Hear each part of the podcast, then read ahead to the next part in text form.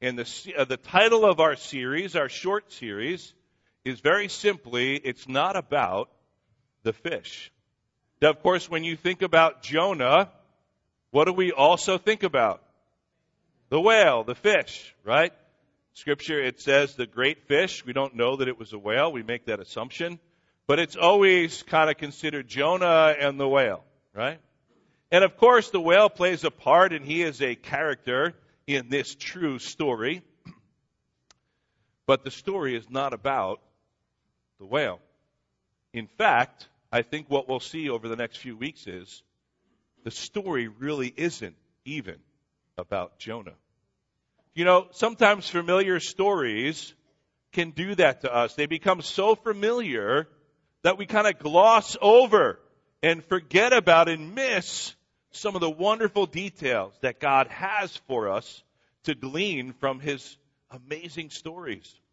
And so we're going to look at the life of Jonah, just a picture, a snapshot of a part of his life as a prophet of God. And you know, I had read this story and wanted to share it with you. It's a pretty amazing story that back in the year 1891, February 1891, there was a whaling ship called the Star of the East, and it was sailing around the Falkland Islands, and those are a group of islands off the coast of Argentina. And at that time, the crew spotted a sperm whale, and they lowered their boats to go give chase. As they approached, the whale turned the boats over in his attack on the boats. And so the boats capsized, scattering the crew in the water. Now, all of the sailors, all the crew were accounted for, except for one young whaleman by the name of James Bartley. And of course, everyone assumed that James Bartley had drowned. So the next day, the crew, out on different boats, they saw that same whale. And they began to give chase, and this time, they actually did chase and catch up to that whale. They killed the whale, and they dragged it back onto the ship. And once that ship got back into port, as they loaded the whale onto the dock, somebody noticed something peculiar. Something was moving underneath the lining of the whale's stomach. So they cut open the whale's stomach, and out rolled James Bartley. He was unconscious, but still breathing from the day before. His face and his arms were bleached entirely white by the acids of the whale's stomach.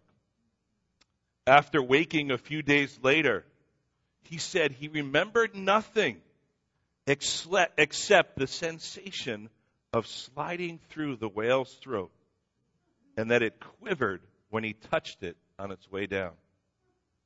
How's that for a story? Isn't that amazing? Man, so I'm reading that, I'm thinking, what a great story to tell. So as I do some more research, you know what I found out? It's not true. Now, here's the interesting part. I saw a lot of sermons online where the pastors used this story saying, look, it's true. Now, it doesn't mean that it's not true, that it couldn't happen. But it turns out, some people did a bunch of research and went back, found out it actually was just one of those tall fisherman's tales. It probably started with them catching a fish about this big, and all of a sudden it turned into a whale ate James Bartley. But here's the thing, it's okay that it's not true, because the story that we're about to embark on is true. And I hope you believe that. It is true. You're going to see that it talks about real times and places in history, people that we know existed. There's no reason not to believe that it's true. When you take all of Scripture together, see the amazing things that God can do, can believe that this story is true.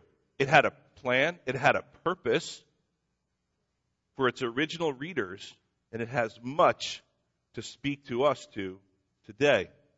And it's also okay that that story wasn't true because, again, the whole book of Jonah, his story is not about the fish. So what is it about? Well, we'll get to that. Let me give you a little bit of background, and then I'm going to read the passage, just Jonah chapter 1, 17 verses. And then we'll go through section by section, and we're going to see. It's pretty amazing. This story that I think we're all pretty familiar with has so much depth to it and so much to teach us.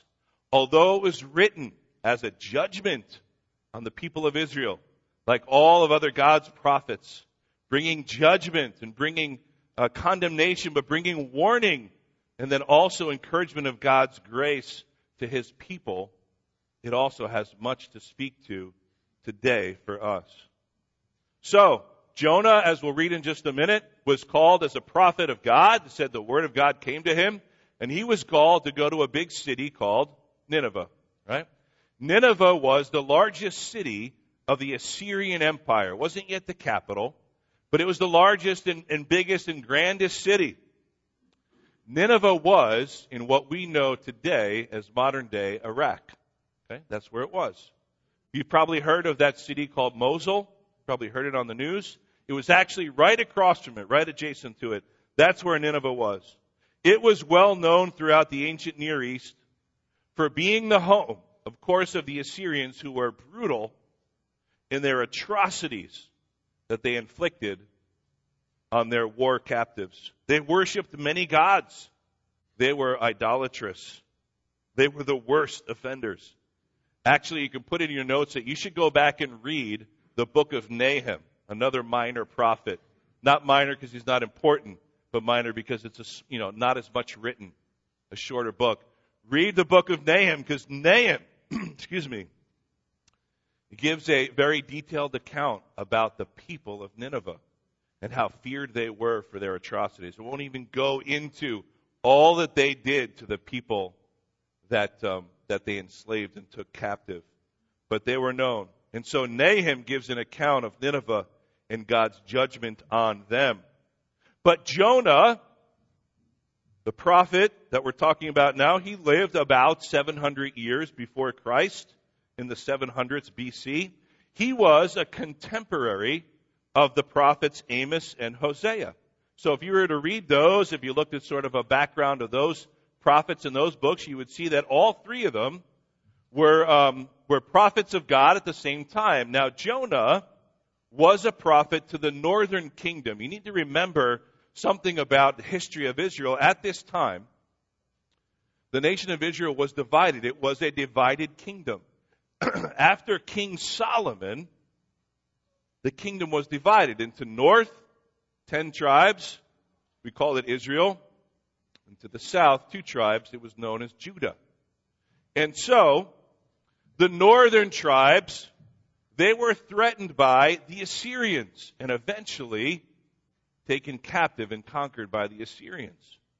And that was part of what Jonah was preaching to them, that they needed, the people of Nineveh, to repent. And we'll see why he didn't really like that God was calling him to do that. So then the southern kingdom of Judah, they were the ones that were threatened by Babylon, Nebuchadnezzar, remember those names? So you had the north and the south. So we're talking about the northern kingdom, and that is where Jonah was a prophet. He was from that kingdom, and he was called by God, given God's word, to tell the people of Nineveh about God's judgment. It's interesting. He's a very unique prophet. This is a very unique book. Unlike all of the other books about the prophets, which talks extensively about the words that the prophets bring to the nation of Israel, this is more about the actions of Jonah, not so much his words, but not to the nation of Israel. It's about him being called by God to go to a Gentile nation, Ninevites. And there's a lot in there for us as well. Now, context is important. We know that this book actually was written for the people of Israel, but it recounts how God called Jonah to go to the Gentile nation of the Assyrians and to their big city of Nineveh. So it was a lesson for Israel. And here was the main lesson. We want to keep it in context of the book and the whole Bible, right? that Jonah, in essence, is about how the people of Israel, God's chosen people, had forgotten that they were a missionary nation, that they were called to be a blessing to the other nations. Remember that when God called Abram, made him, said, you'd be the father of many nations, and all the world would be blessed through you. Gentile nations were to be blessed through God's chosen people. See, but God's people, Israelites, had kept all of God's blessings to themselves. They had forgotten their missionary call. Israel had become complacent with all of their wealth and growth and prosperity at that time. See, Jonah was a prophet under the king Jeroboam the Second. Okay? Why is that important? Very simply this. Because under Jeroboam the Second, the northern kingdom thrived economically, politically, socially. He restored Israel's boundaries to what it used to be, because there was a time when the Assyrians were a little weak, and so he took that opportunity, being a shrewd and smart king, and he reestablished their greater boundaries so that the northern kingdom was doing so well, they forgot their calling to share their blessings with others. Don't we often do that? God is so gracious and merciful to us, but do we often then go and share that with others? Or do we just kind of say, thank you, God, and keep it to ourselves? More on that later. So, there's much for us to learn from this book of Jonah, especially from this first chapter. So I want to read it, and then we're just going to go through section by section, and we're going to see some amazing things, I think, that God is going to reveal to us today about how we are often like Jonah, a picture of the nation of Israel. We can learn a lot from him, from the whale, from the sailors, from so much, from even the storm that God brings down onto Jonah. Here it is, Jonah chapter 1.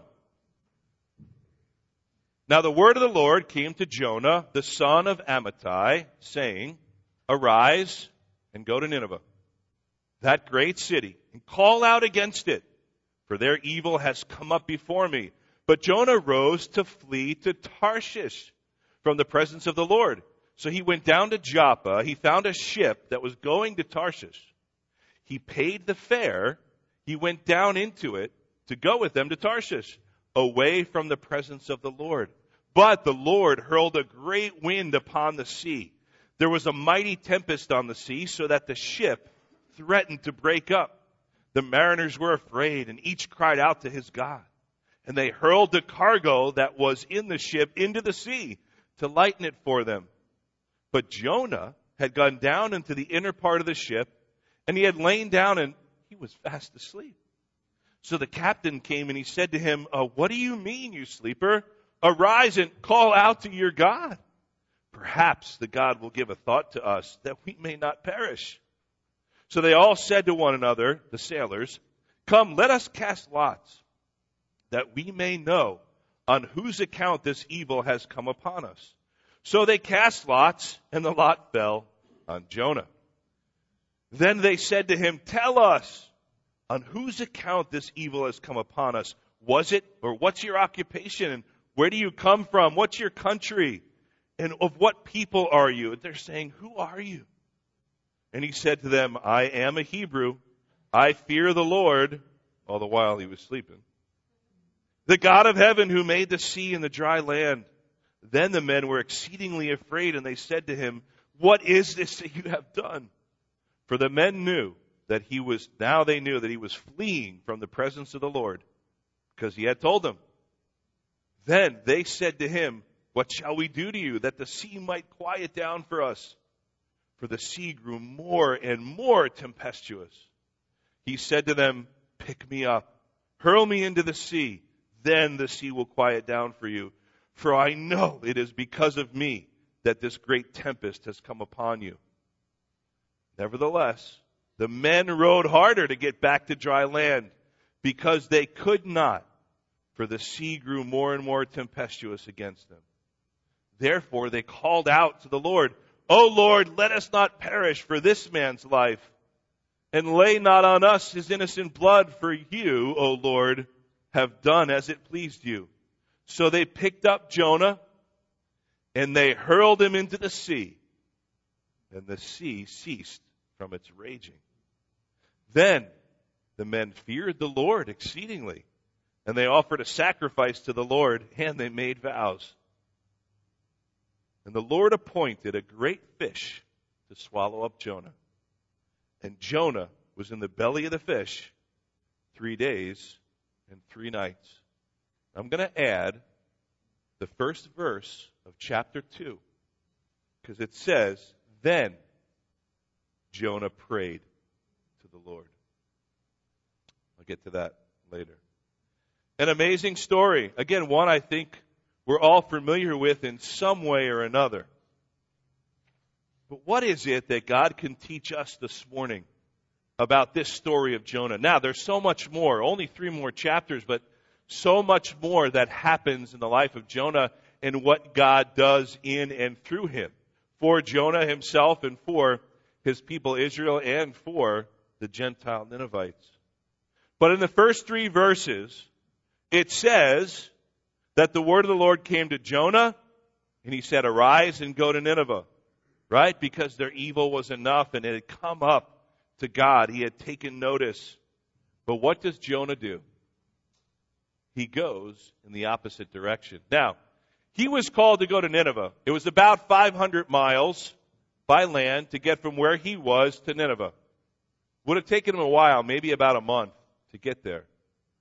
So instead of going 500 miles to where God called him to go, he chose to go 2,500 miles in the opposite direction by ship to go all the way to a city called Tarshish. Kind of hard to say, right? Tarshish. And that was pretty much where we believe, scholars believe it was, in Spain. So he was going just about to the edge of the known world. 2,500 miles, right? That would be like going from the Jersey Shore, right, to the coast of California. I'm going to get away from God as far as I can go until I can't walk anymore. So Jonah would rather get on a ship and risk his life to go 2,500 miles rather than go the 500 miles to Nineveh where God called him to go. He certainly is committed to being disobedient and rebellious, isn't he? I think we're all pretty good at that too. Sometimes we do a really good job and we work really hard to be disobedient to God, don't we? Jonah certainly was a hard worker. He didn't like what God had called him to do. Do we always like what God calls us to do? If we're truthful and we recognize God calling us maybe to speak to someone about our faith, to maybe help someone that has hurt us in the past, and we don't want to pray for or help our enemies, whatever it might be. Maybe God is calling you to do a grander thing. Go on a missions trip or do something that's way outside of your comfort zone. Sometimes we feel like Jonah, don't we? We'd rather go in the opposite direction, even though it might be harder.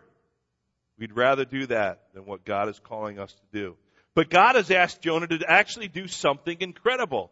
He asked him to go to Nineveh. Now, in a way, we can't really blame Jonah, who at that time would want to go to a city like Nineveh, knowing what on earth they would do to anybody that wasn't an Assyrian, right? They were known throughout the world at that time for being so merciless and violent and brutal. It's as if Jonah was saying, God, can't you just judge them without me?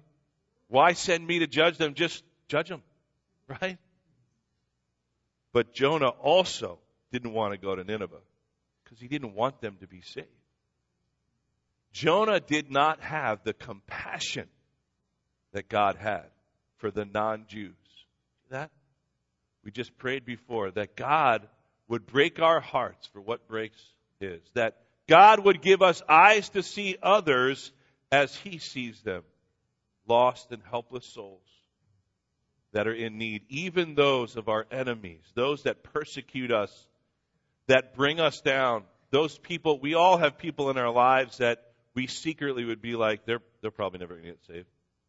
Not even going to bother with them, right? Sometimes we do. We think those things.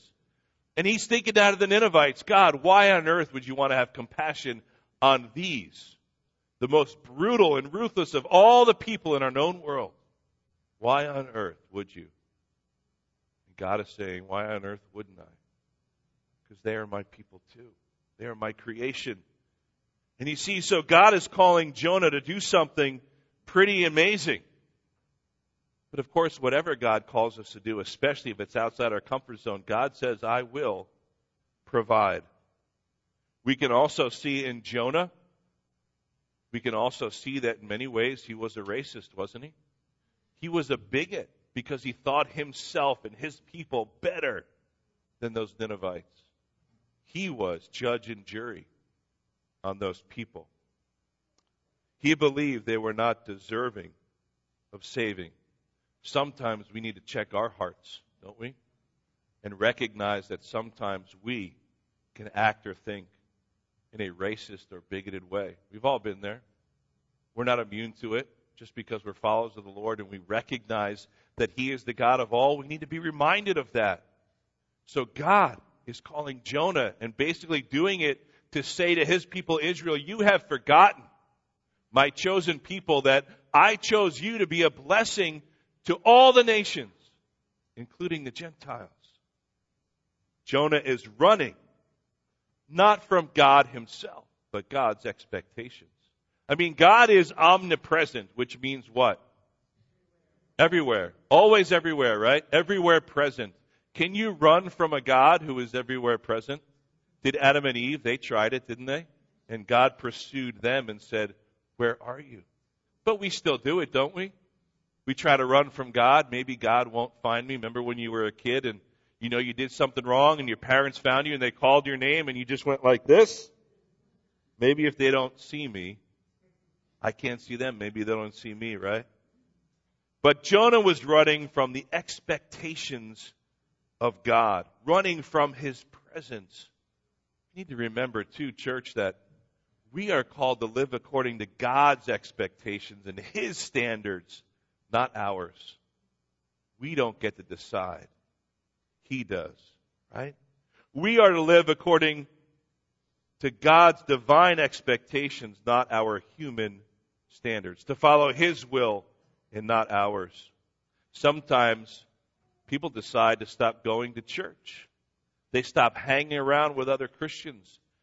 Yeah, they don't pray as much or get into God's Word. Why? Because they know at the end of that there's conviction.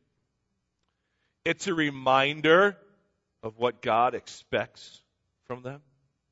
We all do that in some way or another as we run from God. You know, another important thing to remember is that it says, when he decided to run from God, it said he rose to flee to Tarshish, right? He went down to Joppa, the port where he would find a ship.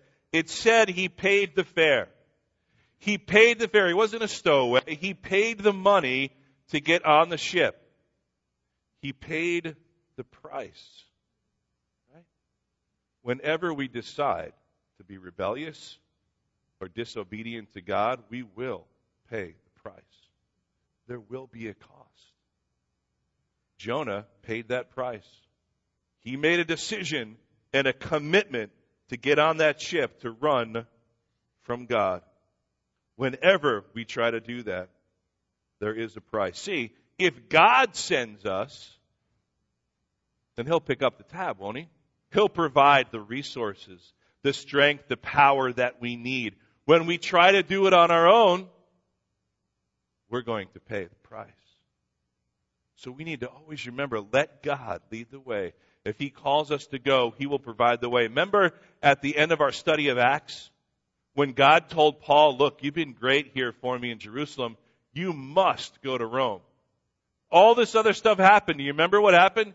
He was on a ship in a storm. Remember that? God, even though God sent the storm, He didn't say it would be easy. He said, you must go to Rome, and He was going to get him there. God called Jonah to go to Nineveh. I'm bringing you to Nineveh. You want to run, you can try. You can go all the way to Tarshish, as if God didn't know where that was.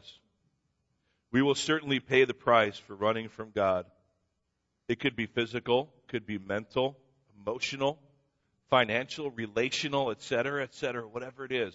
We can all close our eyes and think of times when we've experienced that. We recognize broken fellowship with our Lord because we choose to be rebellious and follow our way and not His. We put into context of the beautiful gospel of Jesus Christ. On our own, we try to work our way into His good graces, to pay our way into heaven by our good works. But God's plan is that He would pay the way for our salvation through the blood of Jesus Christ. And we need to accept that payment. So we move on. Verses 4 through 6. So the Lord hurled a great wind, right? Things happen quickly. The Lord hurls a great wind upon the sea. There's a mighty tempest. Skipping down, it says the sailors, the mariners were afraid, right? They hurled the cargo. They tried to hurl it overboard in desperation. Don't we also do that in times of desperation? What can we do? God, I'll do whatever you want me to do. Just get me out of this situation. Throw in the cargo overboard. You want me to get rid of this? Fine, I won't do this ever again. God, just save me. They were throwing things overboard, right? But God hurls a great wind, it says, and a great storm. Often in our rebellion, it will cause a storm, our circumstances. Now, God will relentlessly pursue you because you are His and He has called you. But sometimes He might do it in a very uncomfortable way. And so He brought a storm upon the sea, right? He may bring a storm if we are working outside of His will. If we choose disobedience, we might often want to expect a storm. Now, another thing to notice, the sailors on the ship, they were in trouble because of who? Because of Jonah. Does that also remind us that when we choose disobedience and rebellion, does it just affect us? No. It affects the people around us. You know, that is certainly one of the most sobering facts. Whether it comes to addiction or any kind of willful disobedience of any kind, that our actions affect the actions of others. Why? Because in our selfishness, we only see me. Now, one of the saddest things we experience when we go to help people like we're going to this week on the streets of New York, so many times you hear their stories of brokenness. And a common thread you hear is, we often ask, is there family you can go stay with? No, they won't have me. They've burned their bridges. And each one has their own unique story. But you often hear that. Why? Because all they would do and whatever it is that they were dealing with and suffering with and struggling with, it was all about them. We certainly know that full well, don't we? Jonah was also asleep during the storm. He was asleep. The one sailor went down. How is this possible? Here's the sinner, the one following other false gods, the idolater, telling Jonah, the man of God, how about you pray for us? Would that be a good idea right about now? Man of God, right? But we can sleep often through what God is doing around us, can't we? We can just have our eyes blinded to what He is doing in our life. Not only what He's trying to do through us and for us, trying to get our attention, but also for those around us. Being out of God's will sometimes so long, continuing in rebellion and disobedience, it can make us callous to the hurting and the suffering around us. Can it not? Here's a great quote from Charles Spurgeon. Now, he was a great preacher in England in the 1800s, and listen to what he says. So true for us today. He says, Jonah was asleep amid all that confusion and noise. He says, oh, Christian, for you to be indifferent to all that is going on in a world such as this, for you to be negligent of God's work in such a time as this is just as strange. The devil alone is making noise enough to wake all of the Jonahs. if they only want to awake. All around us there is tumult and storm, yet some professing Christians are able, like Jonah, to go to sleep in the sides of the ship. Let us never get to that point where we are just callous to the needs, the things around us. He said that over 100 years ago. Is that not just the world we live in too? How much is going on around us? Sometimes you want to just not even watch the news, right? It can be so disheartening and disturbing, depressing. But yet, to understand the need around us, especially and most importantly, we know the need for people to be introduced to the Lord Jesus. So we skipped out. I'm going to skip part of it. We know the story. We read it. The men were afraid. They were trying to row to get to sea. They called him up. What have you done to us? Verses 11 to 13. They said, so what should we do? And he says, okay, pick me up. Hurl me into the sea. So Jonah finally got to that point. He told them, yes, this is about me. God is causing this storm.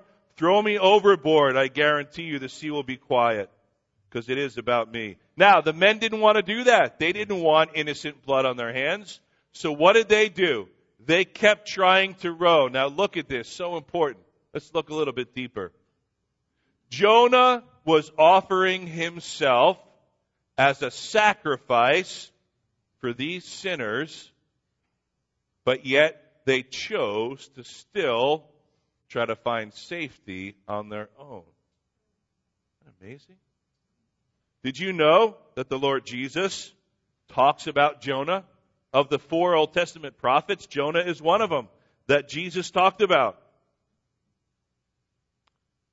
He says in Matthew 12, he says, just listen, then some of the scribes and Pharisees answered Jesus saying, teacher, we want to see a sign from you. They did that a lot, right? He answered them, an evil and adulterous generation seeks for a sign, but no sign will be given except the sign of the prophet Jonah. Then listen to what Jesus says about Jonah. He knew the story was true. He's quoting it right here. For just as Jonah was 3 days and 3 nights in the belly of the great fish, so will the Son of Man be 3 days and 3 nights in the heart of the earth. The men of Nineveh will rise up at the judgment with this generation and condemn it. For they repented, the Gentiles repented at the preaching of Jonah. And behold, something greater than Jonah is here. Isn't that awesome? That's in Matthew 12. That he talks about that. Because we know at the end of this story what happens? That God appoints a great fish. Because the men finally hurl him overboard. As a sacrifice, the sea calms down. And it says that the Lord, in verse 17, appointed a great fish to swallow up Jonah. And Jonah was in the belly of the fish 3 days and 3 nights. Didn't Jonah think that he was going to die? He said, okay, sacrifice me. He expected to die. But what did God do? By God appointing, it doesn't say he created a great fish. There was a great fish there. It was a whale or a huge shark. We don't know. But God appointed a great fish. It's like God said to this great fish, maybe a whale, and said, I got this guy kind of drowning over here. I need you to kind of swim over there and gobble him up. And the whale's like, yeah, you got it. The whale obeyed Jesus. The great fish obeyed God of heaven and earth. The God of all the universe. The whale did. Jonah didn't. God is certainly the God of all nature, isn't he?